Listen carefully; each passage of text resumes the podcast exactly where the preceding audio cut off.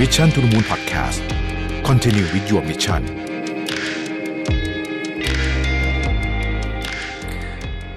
สวัสดีครับ ยินดีต้อนรับเข้าสู่ Mission to the Moon Podcast episode ที่ 1,500 นะครับ ปกติผมไม่เคยอ่านเลข episode เลยนะครับ แต่วันนี้เป็น episode เลขสวยนะ เพราะฉะนั้นต้องเป็นการคล้ายๆกับว่ามีการรวบรวมสรุปนิดนึงว่า 1,500 episode แล้วสำหรับ Mission to the Moon Podcast เนี่ย เป็นยังไงกันบ้าง ผมได้เรียนรู้อะไรบ้างนะครับ แล้วก็อยากจะพูดถึงใครบ้างนะครับ อันดับแรกเลยเนี่ยต้องกราบขอบพระคุณทุกท่านที่ติดตามนะครับ เป็นกำลังใจให้พวกเรามาก ๆ เลยนะครับ แล้วก็เราจะพยายามที่จะหาคอนเทนต์ที่น่าสนใจนะครับ แล้วก็เรื่องราวต่างๆ ที่มีทั้งสาระและความบันเทิงเนี่ยมาเล่าให้ฟังนะครับ ก็ขอบคุณจริง ๆ นะฮะ ไม่ได้ทุกท่านก็คงจะไม่มีepisode มาถึงขนาดนี้นะครับ อยากจะเล่าย้อนกลับไปถึง Mission to the Moon อีกสักครั้งหนึ่งนะครับ หลายท่านอาจจะเคยฟังเรื่องราวของพวกเรามาบ้างแล้ว แต่ว่าก็อยากจะเล่าให้ฟังอีกสักทีหนึ่งเพราะมันก็มีอะไรอัปเดตพอสมควรนะครับเอ่อ Mission to the Moon เนี่ยเกิดขึ้นมาจากต้องบอกว่าเป็นสิ่งที่ผมชอบทำแล้วกัน แต่ว่าไม่ได้คิดว่าจะหาเงินอะไรจากมันเนี่ย ก็ทำมาหลายปีนะฮะแต่ว่าพอเริ่มเป็นเรื่องเป็นราว เริ่มมีคนเข้ามาในตั้งเป็นบริษัทแบบ หมายถึงว่าเริ่มใช้บริษัทเป็นฟอร์แมตของบริษัทเนี่ยก็ประมาณสักสองปีที่แล้วนะครับออตอนแรกก็มีพนักงานหนึ่งคนอยู่นานเลยนะก็จะมีคนที่สองนะครับ ปัจจุบันนี้เนี่ยเรามีพนักงานสักสามสิบกว่าคนนะฮะรวมน้องๆฝึกงานก็ประมาณสักสี่สิบคนได้นะครับ ก็ถือเป็นองค์กรไซซิ่งขนาดเล็กอยู่ แต่ว่าก็อยากจะเล่าให้ฟังเพราะผมคิดว่ามันมีความน่าสนใจอยู่เหมือนกันในการเติบโตของ Mission to the Moon โดยเฉพาะตลอดช่วงเวลา 2 ปีที่ผ่านมานี้นะครับ สิ่งหนึ่งเลยอันดับแรกเลยคือทีมงานเนี่ยต้องบอกว่าทีมงานเราน่ารักมากนะครับ เนื่องจาก sizing บริษัทไม่ค่อยใหญ่เท่าไหร่เนี่ยนะครับ ทุกคนก็จะค่อนข้างจะรู้จักกันหมด สนิทกันหมดนะฮะรู้จักกันรู้จักอยู่แล้ว แต่ว่าก็ทำงานแบบสนิทสนมกันนะครับ แล้วก็น้องๆทุกคนเนี่ยคือเด็กหมดเลย มีผมเนี่ยโตอยู่คนเดียวนะครับ แล้วผมเองก็ไม่ได้เข้าไปดูงาน day to day สักเท่าไหร่นะฮะผมเป็นเหมือนกับ content creator มากกว่านะครับ เราก็จะมีทีมงานที่เขาบริหารงานอยู่นะฮะก็เขาก็จะมีทีมครีเอทีฟทีม content ทีม production นะฮะทีมตัดต่อทีมที่ดูแลลูกค้าอะไรอย่างเงี้ยนะครับทั้งทั้งหมดทั้งมวลเนี้ยทำงานแบบที่ผมรู้สึกว่าเป็นวัฒนธรรมองค์กรที่ผมชอบมากนะครับ ก็คือไม่มีการเกี่ยงกันว่า ฉันจะทำอันนี้นี่ไม่ใช่หน้าที่ฉันทำไมคนนั้นทำแบบนี้ทำไมคนนี้ทำแบบนั้นอะไรเงี้ยไม่ค่อยมีนะครับ อาจจะมีบ้างนิดหน่อย แต่ว่าโดยส่วนใหญ่เนี่ยเรามองไปที่ผลลัพธ์อย่างเดียวเลยก็คือเฮ้ยตอนจบเนี่ย คือเราจะเอาของแบบไหน มาตรฐานขนาดไหนวันไหนนะครับ งานลักษณะแบบแบบ content based ของเราเนี่ย มันแน่นอนฮะมันต้องวุ่นวายกับ deadline ตลอดเวลา คือคือทุกอย่างมี deadline หมดนะเพราะว่ามันเป็นงานลักษณะนั้นนะฮะทุกคนที่อยู่ในวงแวดวงนี้ก็พอจะนึกออกว่า คือ deadline ก็คือ pop up ตลอดเวลานะครับ ในในเชิงของตัวองค์กรเองเนี่ยผมคิดว่า เครื่องไม้เครื่องมือสำคัญนะ tools ต่างๆสำคัญ อย่างเช่นเราใช้ Asana นะครับเป็นของที่ถ้าทำงานลักษณะเนี้ยเหมาะมากนะฮะจริงๆ Asana เป็น tools ที่ดีมากนะฮะผมผมคิดว่าหลังจากลองใช้มาหลายตัวก็ยังคงคิดว่าตัวนี้ดีมากนะฮะก็ก็เป็น tools ที่ถ้าไม่มีอาสนะนี่คือบริษัทมิชชั่นนี่ตอนนี้ทำงานไม่ได้นะ คือทุกคนนี่เข้าไปมารุมมาตุ้มกันอยู่ในนั้นนะฮะเพราะเนี่ยเออก็ก็เป็นเครื่องมือสำคัญผมคิดว่าเครื่องมือพวกนี้ต่างๆ ก็สำคัญนะครับ อุปกรณ์อุปกรณ์ต่างๆ เนี่ยในการรันธุรกิจแบบนี้ก็ก็ควรจะมีอย่างเหมาะสมละกัน ผมคิดว่าไม่ต้องเวอร์วังอลังการมากนะฮะแล้วเดี๋ยวนี้เนี่ยของพวกนี้มันก็เรียกว่าถูกลงไปทุกวันทุกวันนะฮะแล้วก็แล้วก็ดีขึ้นด้วยนะครับ ทีมงานเป็นส่วนสำคัญที่สุดนะที่ที่พา Mission to the Moon มาถึงวันนี้ได้นะครับ อีกส่วนหนึ่งต้องบอกว่าลูกค้าเราก็น่ารักมากนะครับ ลูกค้าเราก็ช่วยสนับสนุน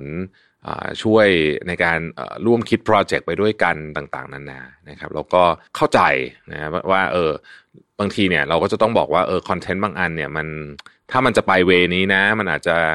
ผลมันอาจจะไม่ค่อยดีเท่าไหร่เราลองเสนออีกเวนึงไหมอะไรอย่างเงี้ยนะฮะลูกค้าก็ก็น่ารักทุกท่านเลยนะครับ ล่าสุดเรามี section ใหม่นะเรียกว่าเป็น business unit ใหม่ขึ้นมาก็คือ Mission Academy นะครับเปิดตัวไปแล้วมีคอร์สที่เป็น creator camp นะฮะนี่เป็นเป็นคอร์สที่สอนที่ที่ออฟฟิศเราเอง แต่ว่า Mission Academy จริง ๆ เนี่ย part ใหญ่ ๆ ของมันเนี่ยอยู่ที่การไปเป็น corporate training นะฮะเผื่อใครสนใจนี่ถือโอกาสโฆษณาซะเลยนะครับใครสนใจก็ติดต่อเข้ามาได้นะฮะที่อีเมล contact at mission to the moon co นะฮะเดี๋ยวผมแปะลิงก์ไว้ให้เผื่อใครอยากจะ เอาทีมงานของเรา ซึ่งซึ่งผมเองเนี่ยจะเป็นคน train นะฮะเข้าไป train ในในหัวข้อที่เราถนัดนะฮะซึ่งก็มีหลายหัวข้อเอ่อก็ติดต่อมาได้นะครับ ผมเอง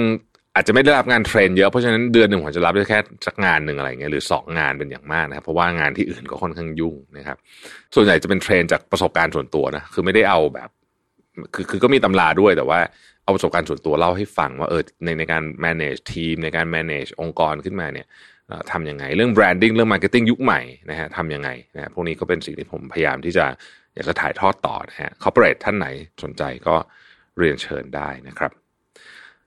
พูดถึงเรื่องเรื่องเรื่องพวกนี้แล้วเนี่ยก็ต้องพูดถึงในมุมของความเป็นคอนเทนต์นะความความเป็นคอนเทนต์ครีเอเตอร์แล้วกันนะครับทำพอดแคสต์มา 1,500 episode แล้วนะฮะแล้วก็ถ้านับ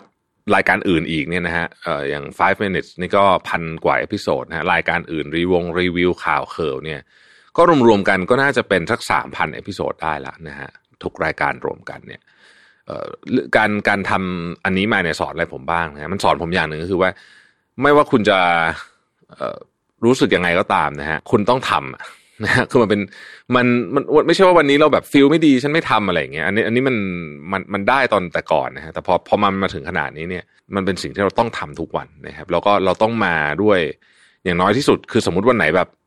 ป่วยไม่สบายจริงๆเนี่ยก็ต้องมาสักแปดสิบเปอร์เซ็นต์นะฮะแต่ควรจะมาได้หนึ่งร้อยเปอร์เซ็นทุกวันนะครับผมก็ไม่ได้ทำได้ทุกวันหมายถึงว่าไม่ได้ทำได้หนึ่งร้อยเปอร์เซ็นทุกวัน แต่พยายามมาให้ใกล้ร้อยเปอร์เซ็นทุกวันที่สุด และการทำซ้ำซ้ำซ้ำซ้ำนี่แหละ นะฮะโดยที่ฟังฟีดแบ็ด้วยนะ ไม่ใช่ทำซ้ำแบบถูรูถูกกลางไปเนี่ย มันคือความสำคัญของความ ผมไม่อยากเรียกความสำเร็จ แต่เป็นความสำคัญที่พาเรามาถึงวันนี้ได้แล้วกันนะครับ การทำแบบ โดยโดยที่ตอนแรกเราจะมีคนฟังแบบเป็นหลักสิบหลักร้อยเนี่ยนะฮะมันก็มันก็ช่วยพาเรามาถึงวันนี้ได้นะครับ อีกอันหนึ่งคือเรื่องของการบริหารเวลา อันนี้เป็นเรื่องที่คนถามเข้ามาเยอะ แล้ววันนี้ผมจะพูดอีกทีหนึ่งแต่ในในแบบที่ที่อาจจะ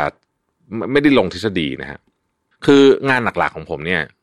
คือที่ศรีจันทร์นะฮะศรีจันทร์เป็นเวลางานเกือบทั้งหมดที่ผมนั่งอยู่ที่ออฟฟิศตั้งแต่แปดโมงครึ่งจนถึงเย็นๆนะครับนอกจากวันไหนมีงาน Mission ที่เป็น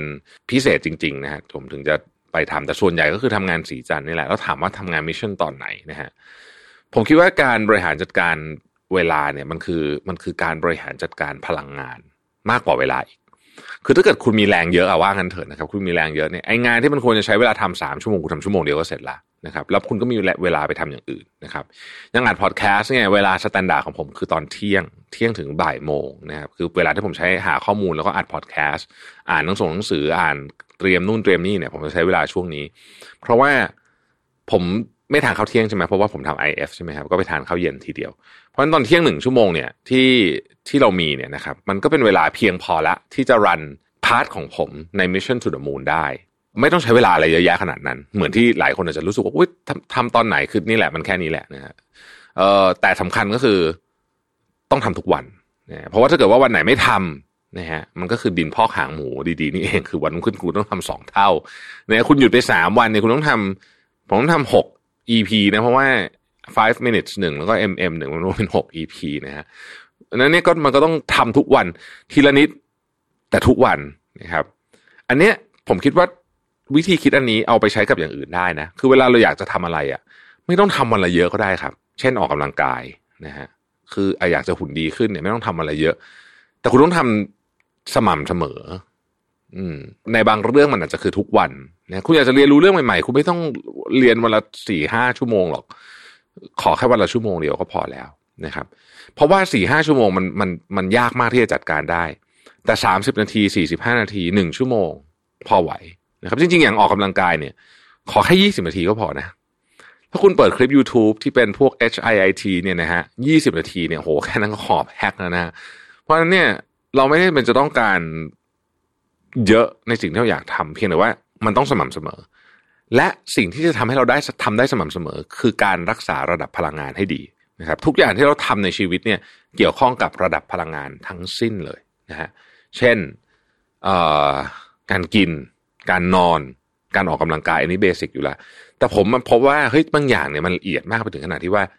ถ้าเกิดว่าคุณเข้าใจตัวเองมากๆเนี่ยนะแล้วคุณเติมบางอย่างเข้าไปเนี่ย มันทำให้พลังงานคุณเนี่ยเต็มมากขึ้นไปอีกนะยกตัวอย่างเช่น ช่วงนี้เนี่ย ผมพยายามนั่งสมาธิให้ได้ทุกเช้าคำถามคือทำไมนั่งตอนเช้าเพราะตอนเย็นเนี่ยมันเหนื่อยแล้วมันแบบบางทีมันก็อยากนู่นอยากนี่แต่ตอนเช้าเราค่อนข้างหัวใสฮะแล้วมันก็ไม่ค่อยฟุ้งเยอะด้วยจริงๆนะฮะนั่งสมาธิจอนเช้าสิบนาทีนะครับ ก่อนมาทำงานเนี่ยนั่งสิบนาทีเฮ้ยดี ดีเลยคือมาแล้วเราเหมือนแบบ ฟังคนเนี่ยเราเข้าใจมากขึ้นโฟกัสได้นานขึ้นต่างๆนานาพวกนี้นะครับ เพราะฉะนั้นจัดการพวกนี้ได้เนี่ยคุณก็ทำแบบ Mission to the Moon ได้เหมือนกันนะครับ Mission to the Moon as a business เนี่ยนะฮะวันนี้มันโตมาจากจุดแรกครับพอสมควรทีเดียว as a business เนี่ยถือว่าเป็นธุรกิจที่ดีมากนะฮะสำหรับผมนะครับ ผมเล่าให้ฟังผมบอกตัวเลขได้เพราะว่าเดี๋ยวมันก็จะกลายเป็นตัวเลขที่ Public อยู่แล้วเนี่ยปีเนี้ยปี 2565เนี่ยเราคาดว่าเราจะปิดปีที่ มี revenue ประมาณสัก 50 ล้านบาท ซึ่งก็ฟังดูไม่ได้เยอะอะไรนะฮะแต่ประเด็นก็คือ margin มันดีมากครับ ธุรกิจนี้ margin ดีนะฮะเพราะฉะนั้นเนี่ยเราก็ เออเฮ้ยมันจากเริ่มต้นเป็นทำเล่น ๆ เลยเนี่ยนะฮะเป็นงานอดิเรกเล่น ๆ มีคนฟังอยู่ไม่กี่คนเนี่ยจนมันกลายเป็น business ที่เลี้ยงตัวเองได้ แล้วก็เป็น business ที่ดี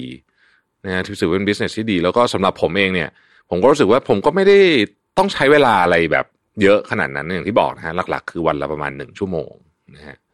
เพราะที่เหลือต้องทำงานอื่นเนาะต้องทำงานสีจันเป็นหลักนะครับ สีจันกำลังต้องการ สีจันนี่ก็กำลังอยู่ในช่วง growth stage อีกครั้งหนึ่งมันต้องการการดูแลอย่างใกล้ชิดมากๆนะครับแล้วบริษัทสีจันมันใหญ่อะมันมันใหญ่กว่าแล้วกัน มันก็มันก็จะมีความซับซ้อนมันเป็นคนละแบบกันนะฮะมันก็จะมีเรื่องอะไรที่มิชชั่นยังไม่เจอแล้วกันในวันนี้นะครับ แล้วก็พอ Mission to the Moon มันมันเป็นมันเป็นธุรกิจที่ค่อนข้างจะอิงกับ กับศตวรรษที่ 21 แล้วกันต้องใช้คำนี้เนี่ย มันก็มีเวของการสเกลได้เยอะนะฮะก็เป็นธุรกิจที่ผม ผมต้องบอกว่าภาคภูมิใจมาก ขอบคุณทีมงาน ขอบคุณทุกท่านที่ติดตามนะฮะขอบคุณบรรดาแฟนคลับที่ที่ส่งกำลังใจเข้ามาให้อยู่สม่ำเสมอนะครับ แล้วก็ขอบคุณลูกค้าทุกท่านนะครับ ที่สนับสนุน Mission to the Moon มาตลอดหวังว่าจะได้รับการสนับสนุนที่ดีจากท่านต่อไปอีกนะครับ แล้วก็ขอบคุณทุกท่านที่ติดตามกันมาจนถึง EP ที่พันห้า นะฮะจะมี EP แบบนี้ต่อไปเรื่อยๆนะผมจะทำต่อไปเรื่อยๆ จนกว่าจะหมดแรงทำอะซึ่งคิดว่าคงอีกนานมากๆเลยนะครับ ขอให้ทุกคนโชคดีนะครับ แล้วเราพบกันใหม่พรุ่งนี้นะครับ สวัสดีครับ Mission to the Moon Podcast Continue with your mission